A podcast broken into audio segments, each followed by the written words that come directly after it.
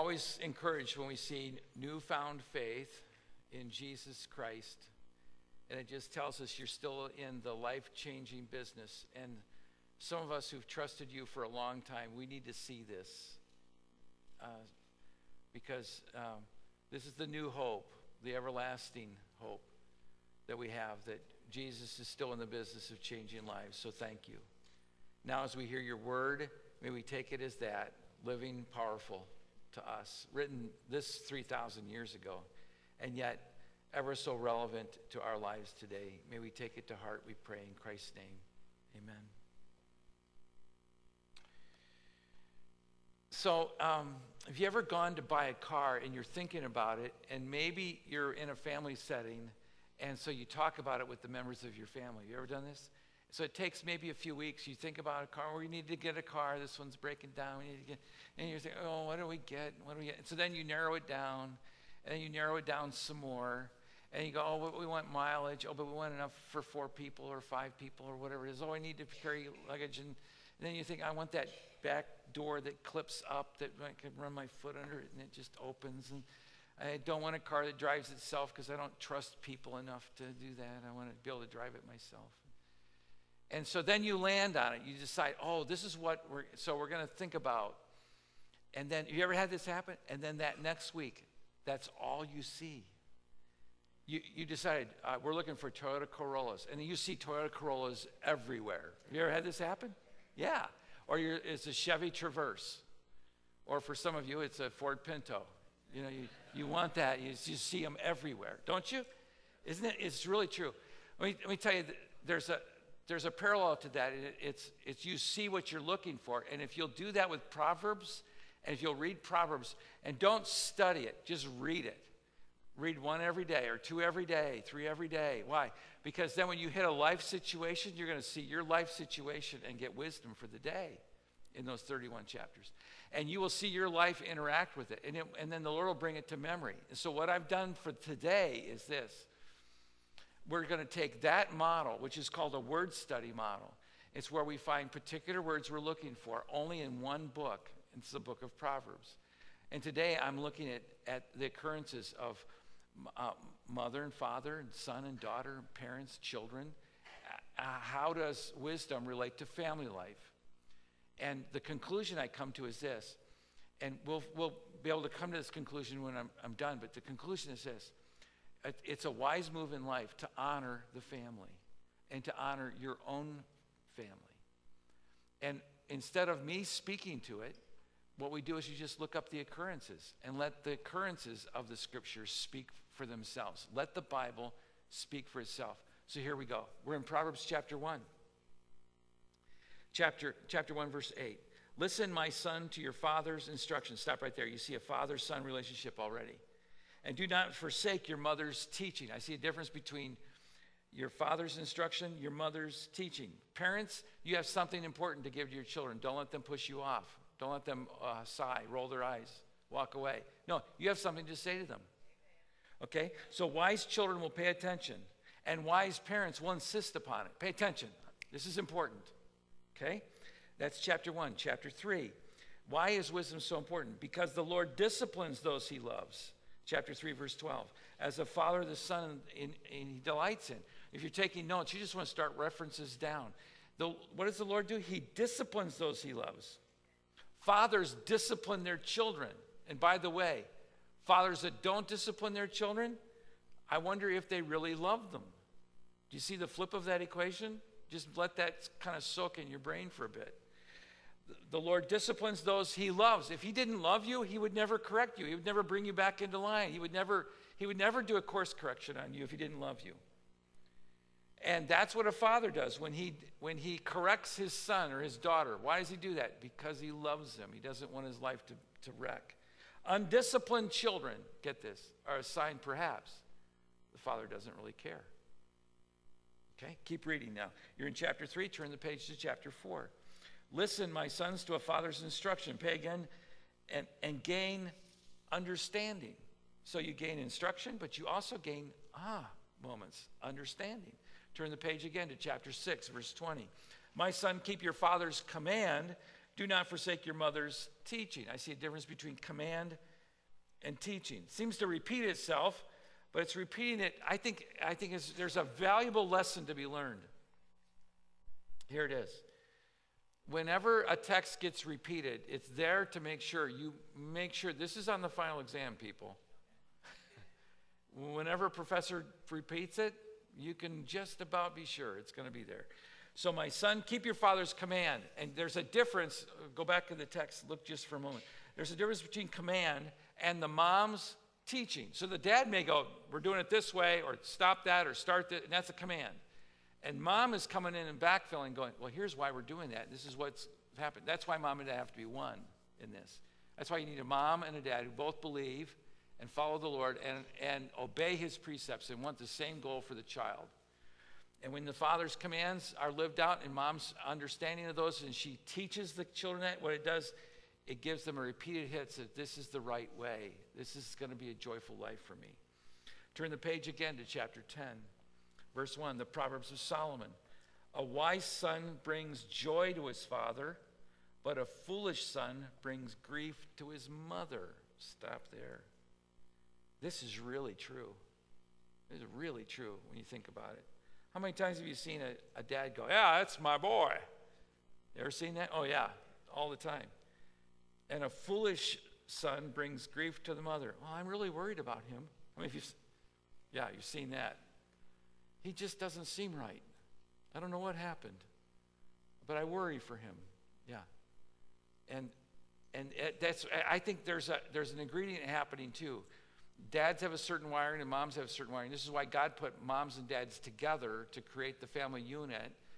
Uh, uh, and it's in that environment that a child is raised. And when there's a mom and dad together, you get different perspectives on the same thing. And that, that leads to a, a healthy, balanced child, a, a wholesome child who can leave home, who can grow up and become independent on his own. So, go back now. A wise son brings joy to his father, but a foolish son brings grief to his mom. Now keep reading chapter 10, skip down to chapter 13, a couple more pages. A wise son heeds his father's instruction, but a mocker does not respond to rebukes. So a wise son, get this, chapter 10, verse 1, he listens to his dad and his instruction, but the mocker, now there's stages in, the, in Proverbs. You have this innocent, clueless guy. He's naive. That's, that's not good. But but he's not the next step down, which is a fool. And then you have the next step down, which is the mocker. And then you have the wretch or the scorner. Okay? And it's, if you look at those in the negative, you'll see uh, uh there's this naive, innocent guy who is gullible, right? Gullible. But he's, at least he's not a fool. But what's worse than a fool? A fool who makes fun of fools and actually encourages foolery. That's the mocker. Now, go in understanding that, Go back and look at the text again. A wise son heeds his father's instruction, but a mocker does not respond to rebukes. In other words, he doesn't listen, he doesn't take it. A wise son will listen, and, and the dad will go, Pay attention. You got to get this. But if you don't get it, you're, I need to rebuke you. I need to, I need to get, I need to raise my tone. I need to, you to know that this is serious. Why? Because if you don't get this, this will be a heartbreak to all of us if you don't get this. If you don't get this, your, your life is going to be shipwrecked. It's going to be bad news. A number of years ago, I was on a school trip with our kids, and um, all the talking in the world I could do didn't do what one little tour did. We were on a little trip into the city, and uh, we were, uh, they needed some parents to go, and so I went because we had a couple of our kids in that group, and so I went. And that day, the tour took us to the county jail. Oh boy. And we went to the county jail and they, and they showed you how people get processed, how they go in. And then they took us down a hall and then we heard this shkunk. We were in. Oh my. Kids got, there was a holy hush with these kids. I mean, a holy hush. And then they went down the hall, and then there was this cell that was like 10 by 10. It had two cots and a sink. Two cots and a sink. And he goes, this is when a guy is drunk driving, this is where we put him. And some kid goes, Yeah, my room's about that big. He goes, Yeah, yeah, it's good for you, but that we, we, on a weekend, we'll have six guys in there. Six? But you only have two cots. Yeah. That's why they fight a lot. But it doesn't really matter because they're drunk. Okay, all the yelling and screaming I could do in the world was nothing compared to what that officer did for those kids that day. And he goes, and when you hear this, and he closed the gate, you know, the steel hitting steel, act like you don't understand. And, you know, just, I just, I've read about it in a book, but I've never experienced it personally. Okay? Boom. Oh my. That's a creepy place to be, isn't it? I went into a, co- a county lockup once. I was there to see a friend. Okay. But uh, they checked me out, and um, it was interesting. This particular place didn't even allow like a hardback. I went to take a Bible. I could take the Bible in, but they ripped the covers of the Bible off. They didn't want any hardback, so they allowed the paper to go, but not the hardback. So they ripped the hardback. It's the Bible. You know, and then they put me in a, a doorway. It was like a phone booth, and I, some of you don't know what a phone booth is, but and then the door locks behind me, but the, um, the door in front of me didn't open. But I'm in this room. That was creepy. That was creepy. And then eventually, uh, when it was clear, they opened and I went into the, into the lockup to see my friend. I'm telling you, those are the kinds of lessons you do not forget quickly. And if you don't take instruction from mom and dad, or if mom and dad don't give the instruction or don't point to the wisdom way, what's going to happen? It's going to be a heartbreak for everybody. Now, go back to the text again. A wise son will heed his father's instruction, but a mocker, someone who makes fun of fools, actually encourages foolery, he won't respond to the rebuke, and he becomes a heartbreak. And that's why it's okay when they don't get it to say, listen up, this is going to get intense, and if you don't straighten up, this is what will happen. Give them the consequences, show them what will happen. I was with a dad who couldn't get through to their adultish child. Look, you know what I'm talking about, adultish. They're out of high school, they're not growing up. And they aren't taking responsibility. And that, did, that dad did maybe the best thing for that kid that day. He drove that kid out in the country to another town and took him to what he knew to be a day motel. It's a day motel because homeless people live there. And then he parked outside that motel and just said, This is your life if you continue to do this. And they sat for an hour and just cried because people came and left. They were doing laundry. They were trying to do laundry in a sink, trying to hang it out. And they didn't have enough money for the room, and they were just making enough money to make it. They didn't have anything, they had nothing to cook on. It was a miserable life. It was a, a horrible hotel, motel. But you know what? It was that kind of call is the wake up call for that adultish young person. And it saved them grief later in life because they realized that's not the path I want. That's the path I'm on. Okay? Your job as a parent is to look down that path for them and say, this is where you're headed. That sounds ugly, but actually it's very loving. Okay? Keep reading. Chapter 13, you're at verse 1. Skip down to verse 22. A good person leaves an inheritance for their children's children. So for your grandchildren, leave them a wad. When you die, it's okay. Leave them a little bit of benefit. But don't give them just money. Give them something valuable for eternity. An inheritance to their children's children, but a sinner's wealth is stored up for the righteous. Give a jump start to your kids. That's an okay thing to do. But give them wisdom with that. Give them insight. Tell them this is the money, but this is the money that came because I worked these hours. I've told you this before, but my, my granddad's made it big by going to the steel mill. There, one was a coal miner and got to the steel mill. They worked when they were sick. They taught me the value of work. That, to me, is the inheritance from the children's to the children's children. Give something of eternal value to them.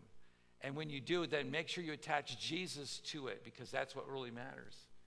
Again, chapter 13, verse 22, look at verse 24. Whoever spares the rod hates his children, their children. But the one who loves their children will be careful to discipline them. So it, it doesn't feel good to discipline them. You don't like it. I don't like it. But it, it's important that they struggle. Why? Because if you don't struggle, they are not going to make it. They're just not going to make it. It's the nut that finally bursts out and, and finds a root and then grows the tree. And it takes forever for that tree to come, but it was a struggle, and that's what gives it a strong tree. It's a bird that if you've, if you've seen a bird come out of the shell, and that, that, that struggle to come out of the shell is important because if, that's, if that bird does not struggle to get out of the shell, that bird will not be able to fly. Because part of the struggle of breaking out of the shell builds the muscle for that bird to be able to fly. And when you drive home this afternoon and you look and you see birds in the sky, you realize these things weigh something, and yet they can soar through the air. It's amazing how God designed them. And God designed them to struggle early so they could fly later. And if you'll help your children struggle early and don't make it too easy on them, they will fly later. It's the same way with the cocoon of, uh, uh, of what looks like a dead piece on a branch and it becomes the butterfly, which is beautiful. But there's a struggle to come out of the cocoon, and if it doesn't happen, that butterfly will never fly.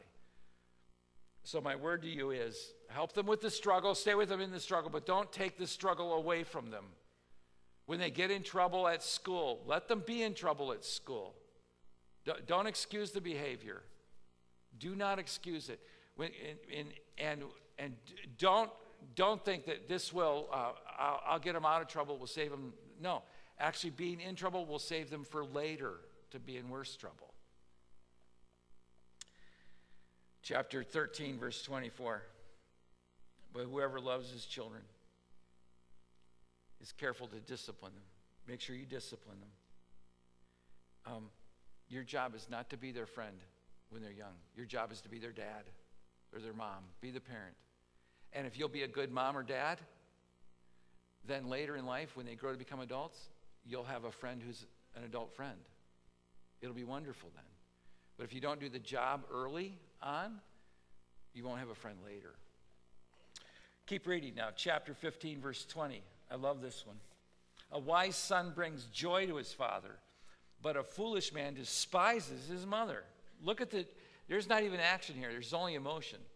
There's joy and despise. I, I find this interesting, and you can maybe study this on your own. Sometimes uh, the dad's, he's, he's happy when he's got a, a good son. And when it doesn't go well, the dad will go, Well, we'll try that again. We'll get this right. We're going to do this until we get it right. But he's not as emotional about it. He's, he's emotional when it's happy, when it's good, but when it's not, it doesn't seem to bother him. But the mother, if, if the son ends up being a fool, the mother is despised. Somehow, mom gets blamed for all this. That's why when you know you pull out a picture and he's in the eighth grade, and here's his school picture in the eighth grade, and and the dad goes, "Yeah, it's my boy," and the mom goes, "I should have ironed that shirt before picture day." Right? Isn't that true? It's true. Uh, so, so here's where I want to stop right now and just tell dads one of the things you can do to help your kids be better spouses later is to explain mom, your wife, to your kids. So this is how you treat a lady. She's feeling that way because of this. And the earlier they learn those clues, the, the better off they're going to be. And, and then when they say, Well, why do you do that? And you respond, Because I love her and I cherish her. And then they'll realize there's no separating you two. I can't get between you two. I've told you this before, but when I was a kid, this is hard for you to believe, I know, but I was a little bit ornery. I was second born, so I had to fight my way because I had an older brother. And uh, one time I wanted to go do something, and uh, so I asked my mom, Can I do this? She said, No. But I knew down deep she wanted to say yes. I just knew. So I, I knew that I didn't get the answer from my mom that I wanted. So I got on my bike and I rode across town to my dad's office. Dropped my bike in the yard, walked in the office, plopped down in a chair like I owned the place. I was like 10 or something. I don't know how old I was. I said, Hey, I like to, and I think I was go to the pool with my friends or something. And my dad says, So what'd your mom say? so what'd I do? Bold-faced lies, what I did. I said, well, mom said it was okay with her. She just wanted me to check with you. Okay, then. So what does my dad do? He leans back and calls home. Okay, no, no, no, no, no, no, no, no. And that, that phone call lasted not 60 seconds. And that day, not only did I not get to go to the pool, but I got to do some extra chores. I mean, my dad got some extra stuff done around the house. Do you know why? Because my dad loves me, and he will not put up with foolishness, and he will not let anything come between him and his wife, not even me. And I, I look at him like, You love me. You know, not like I love your mom. Do you, do you understand the lesson I learned young? And that was sweet. And my kids have played that on us. And it doesn't work. Why? Because I learned it from my dad. You can't separate us. You can try all you want, can't do it. So um, eh, here's the other thing, too. If, if, if, guys, if you'll take the moment that's tough and you'll explain what's happening with mom, that gives an insight for them to pay attention to the emotional, the nonverbal communication that's happening. And it helps them grow up emotionally. Because not only do you want uh, uh, brain intelligence, you want social intelligence and spiritual intelligence, non-verbal intelligence. That's part of the training process. Okay? Keep reading. Proverbs 17, verse 6. Children's children are a crown to the age. The parents are the pride of their children. I've seen grandparents introduce me to their grandbabies. Then they say, This is my grandbaby. And I go, He's 28, isn't he? He's not your, he's still my grandbaby. Yeah, because that's how proud they are. Still my little baby. So just know that. If you do this well, you will die happy. You will die happy knowing that you have a heritage of your children's children who follow the Lord. But a foolish son, chapter 17, verse 25, a foolish son brings grief to his father and bitterness to the mother who bore him. Bitterness to the mother. So if it ever sinks to the level that the dad's no longer proud or joyful, you understand? He's He's up here, she's right here hanging on. So if the dad comes down to that level, the mom comes down even further emotionally. So if the dad is disappointed, if he's at grief, verse 25, guess where the mom is? She is downright bitter. Bitter. Like, why in the world did I even give birth? Don't raise your hand. Don't nod. Don't look at a kid right now. I love the words of Mark Lowry. Mark Lowry sings in the Gaither Vocal Band. And he, Mark, I say this lovingly, Mark has a master's degree in ADHD. I mean, he is attention deficit, but he's so hyper, you can't hardly even catch up to the attention deficit because he's so hyper. And he's like, I don't know how old, 65 years old. And, and the ADHD has not worn off. And his mother finally looked at him one day when he was a young adult and looked at him and just said, And now you know why some mamas eat their young. I love that. But a foolish son brings grief to the father. And if it's that bad for dad, it's even worse for mom. She'll be downright bitter. And she's the one who bore him. See, you understand how deeply this goes? Keep reading, chapter 19, verse 18. Discipline your children, for then there's hope. Do not be a willing party to their death. Don't you do it. So, what do you take away from this verse? Discipline when you discipline your children, there's hope. But if you don't discipline them, there is no hope. No hope. None. You think you can do this. You can't do it without discipline. It doesn't happen. And some, and some people, I, I, um, I'm a fan of Tony Dungy. I, uh, Dungy has been uh, played for the played football for um, oh that little team in Pittsburgh, the Steelers. That's it. But then he coached Tampa Bay and he coached the Colts, Indianapolis Colts, to a Super Bowl championship. He's a believer in Jesus. He's a, he's a godly guy. So read his books. He's a good guy. But he would tell high schoolers, you, you're banking on making it to the pros. You're banking on making it to the pros. Let me tell you, one of you, and he's in a locker room with some high schoolers, he goes, one of you will make it to college uh, to play football. One. And the ones who make it to college, one of them will make it to the pros. In other words, what's he saying? Not many of you will make it. So don't bank on that.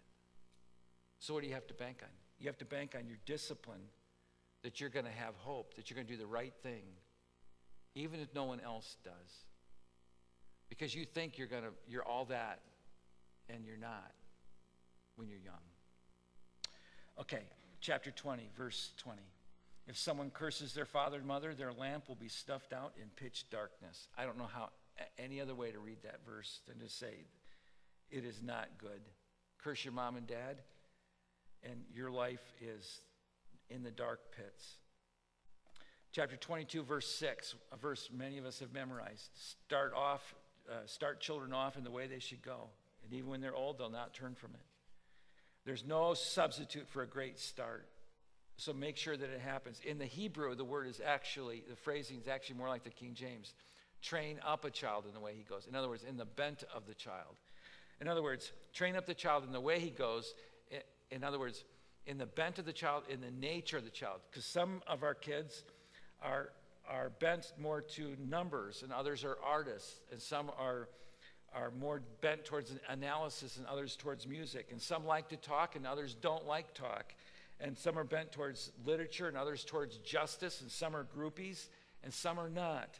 Some are leaders and some are followers. And so you have to know that about your child because if one approach doesn't work, you've got to figure out a different approach for that child. And if you have four different kids, and, and they may come from the same mom and dad genetically, but they, they are wired differently. Why is that? Psalm 139 because we are fearfully, wonderfully made. Therefore, the wiring on each of the kids is unique. So you have to understand your child and know how you train that child. And in light of that, then you start them off the right way. You know them better than anybody else. And by the way, you can't think, oh, the school will do this for them. No, they can't. And if they did, you wouldn't like what they did. And you say, well, I'll give them to the state. You wouldn't like what the social worker would do. So the, God's design is for the family. This is the original small group. It's a husband and a wife who bear children and they do their best work when they leave mom and dad first and cling to each other. So understand your children. And then chapter 23, verse 19 listen, my son, be wise. Set your heart, get your heart on the right path. That's a verse well worth memorizing at the dinner table. Listen, my son, my daughter, set your heart right and get on the right path. Look at the path that you're on. Is it going to the place you want to go? Chapter 23, Again, verse 24. The father of a righteous child has great joy. The father of a, a, man who fathers a wise son rejoices in. Look at the emotion again. See it? There's, there's joy, there's, there's terrific emotion. They, they rejoice. Chapter 23, verse 25. May your father and mother rejoice. May she who gave birth to you be, I am so glad I gave birth to you. Yeah verse, uh, chapter 29, verse 19. Of, a rod and reprimand impart wisdom, but a, a, child left undisciplined, what does he do? He disgraces not dad, mom. You see it? It's a heartbreak to mom. So, guys, if you love your wife, if you love your wife, discipline your children. It's what I'm taking away from this. And by doing that, you'll be saying to your wife, I got you, babe. We're in this together. Because it's a heartbreak when it doesn't work well. And this is the verse I would like, well, chapter 30, verse 17. The eye that mocks a father, that scorns an aged mother, will be pecked out by the ravens of the valley, will be eaten by the vultures. I love that verse. I want it printed on t shirts and sold at the mall. if kids knew that, they would go, Yes, sir. Yes, ma'am. It would be my pleasure. You know, I would think they would just respond differently if they knew ravens were circling. Chapter 31, one more. This is the passage of the wise woman who is a virtuous, beautiful woman. Her children rise and call her blessed. So does her husband, and he praises her.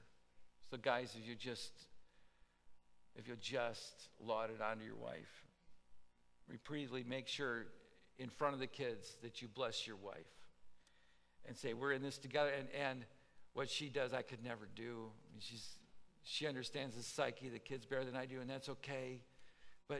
I'm going to do what I can do, but one thing's for sure, they're not going to come between us.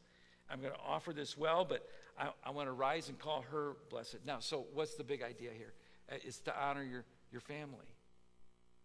Honor your family. So, kids, here it is. Really simple, three words listen, obey, honor. Listen, obey, honor. You can't obey if you aren't listening. But you know what? You have to do that if you're going to follow the Lord all of your life. You have to learn somewhere down the line how to listen. So listen well, honor them. And by the way, after you can be 40 years old and you still need to honor your mom and dad. Even if you leave, marry, have children of your own, you still want to honor your mom and dad. Why? Because you're setting the model for how your children will treat you when you're 60 and 80 and 100 years of age. And then parents, give the family a heart for the Lord. Make following Jesus a priority. Whatever you do, you, you attach it to getting them closer to God. And we do this because we honor God. We don't do this just because we like discipline. We do this because we want to honor God. So you teach, you lead, you train, you rebuke, you talk all about terms of godliness, and you do this when you get up, when you go to bed, you do it on your way to work and on your way back. And no one else can do this like you can. And, and here's what I see I see people who invest, and not invest, but they'll blow thousands of dollars on vacation. They'll take flights and get tickets and they'll go on excursions and they'll do all kinds of crazy things. And I ask myself, how much are you investing for eternity? How much of this is actually mattering? And you go, well, I want to give them a good time. And that's not the goal. The goal is to train them up well to be godly kids. And if along the way you enjoy uh, an, an entertainment along the way, that's fine. But the bigger goal is I need my son and my daughter to be godly. I need them to trust Jesus. I want them to love the Lord. Now, and that begs the question you, you will spend thousands on vacations, and then, um, and then we wonder why aren't our kids, we, when we could have invested in books and entertainment and music, I mean, you could have gone to Christian concerts, could have gone to Christian camp over the summer, their life could be revolutionized. There's Christian camps out there, like kind of outward bound kind of camps that just teach all kinds of trust, but in the midst of that, teach a godly kind of quality to it too, as well. And if you'll invest in that, you'll be saying to your children, you know, Disney's okay, but this is even better because it has a payout for eternity. And it's not to say I can't do the other things, but I don't want to do them and then not do these others. Um, young people will develop the, this um, uh, when they're when they're launching, particularly as they leave home. As they leave home, get this. That's when they'll begin to question: Were mom and dad really right? And if you take them and hand them to even college professors, universities, and they completely mess up their worldview, if there isn't a Christian organization on that campus or a local church or you're at a Christian school, there's a risk there, serious risk. That needs to be part of the planning process. So even when you're looking at colleges, and I, and I know you're saying, well, I, I got to go where the money is. You don't need to go where the money is. You need to go where the heart is and where, where godly values will be cherished. Um, and I've been on state campuses where, where um, really good Christian organizations are there and they help keep people found, uh, grounded in the Word of God. It can be done. But you need to look at Christian colleges. You just open your eyes to it all because you only get one chance, really, to launch them, and you want to do it well. Um, so, teach and lead and train all towards godliness. And, and thirdly, don't be afraid to discipline them. Don't be afraid to discipline them. And, I, by that, some of, some of us in the room, you, you go absolutely ballistic over an unmade bed or a trash can that's more than half full. And I'm going, I don't know if that's a battle worth fighting. I, and I believe in made beds and doing laundry and being responsible. I, I, I want that. But, but what really concerns me, what if the bed's made and the trash is empty, but there's a coolness to holiness? What if their heart is callous to Jesus? That's a topic we have to go for a drive on, talk about. That's worth going to get lunch together and chatting. Uh, what if they have an independent spirit? What if their eyes are rolling?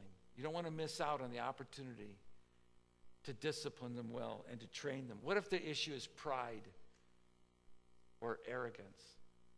You don't want to miss out on that. Um, one of my all time heroes, you don't, you don't know this guy, his name is Joe Stowell. Probably don't know him. He is the president of a small university in Michigan. He used to be the president of Moody Bible Institute in Chicago, but he pastored in Detroit, pastored in, in Indiana as well. He's just a great guy. He tells his story, not my story, it's his. He said, My kids are growing up outside Detroit. He said, One of the things I love about my life is my front yard. I just, I love to have a nice, pristine yard. He said, I don't even like to hire it out. I like to mow it, trim it, like the shrubs, everything just right. It's my thing.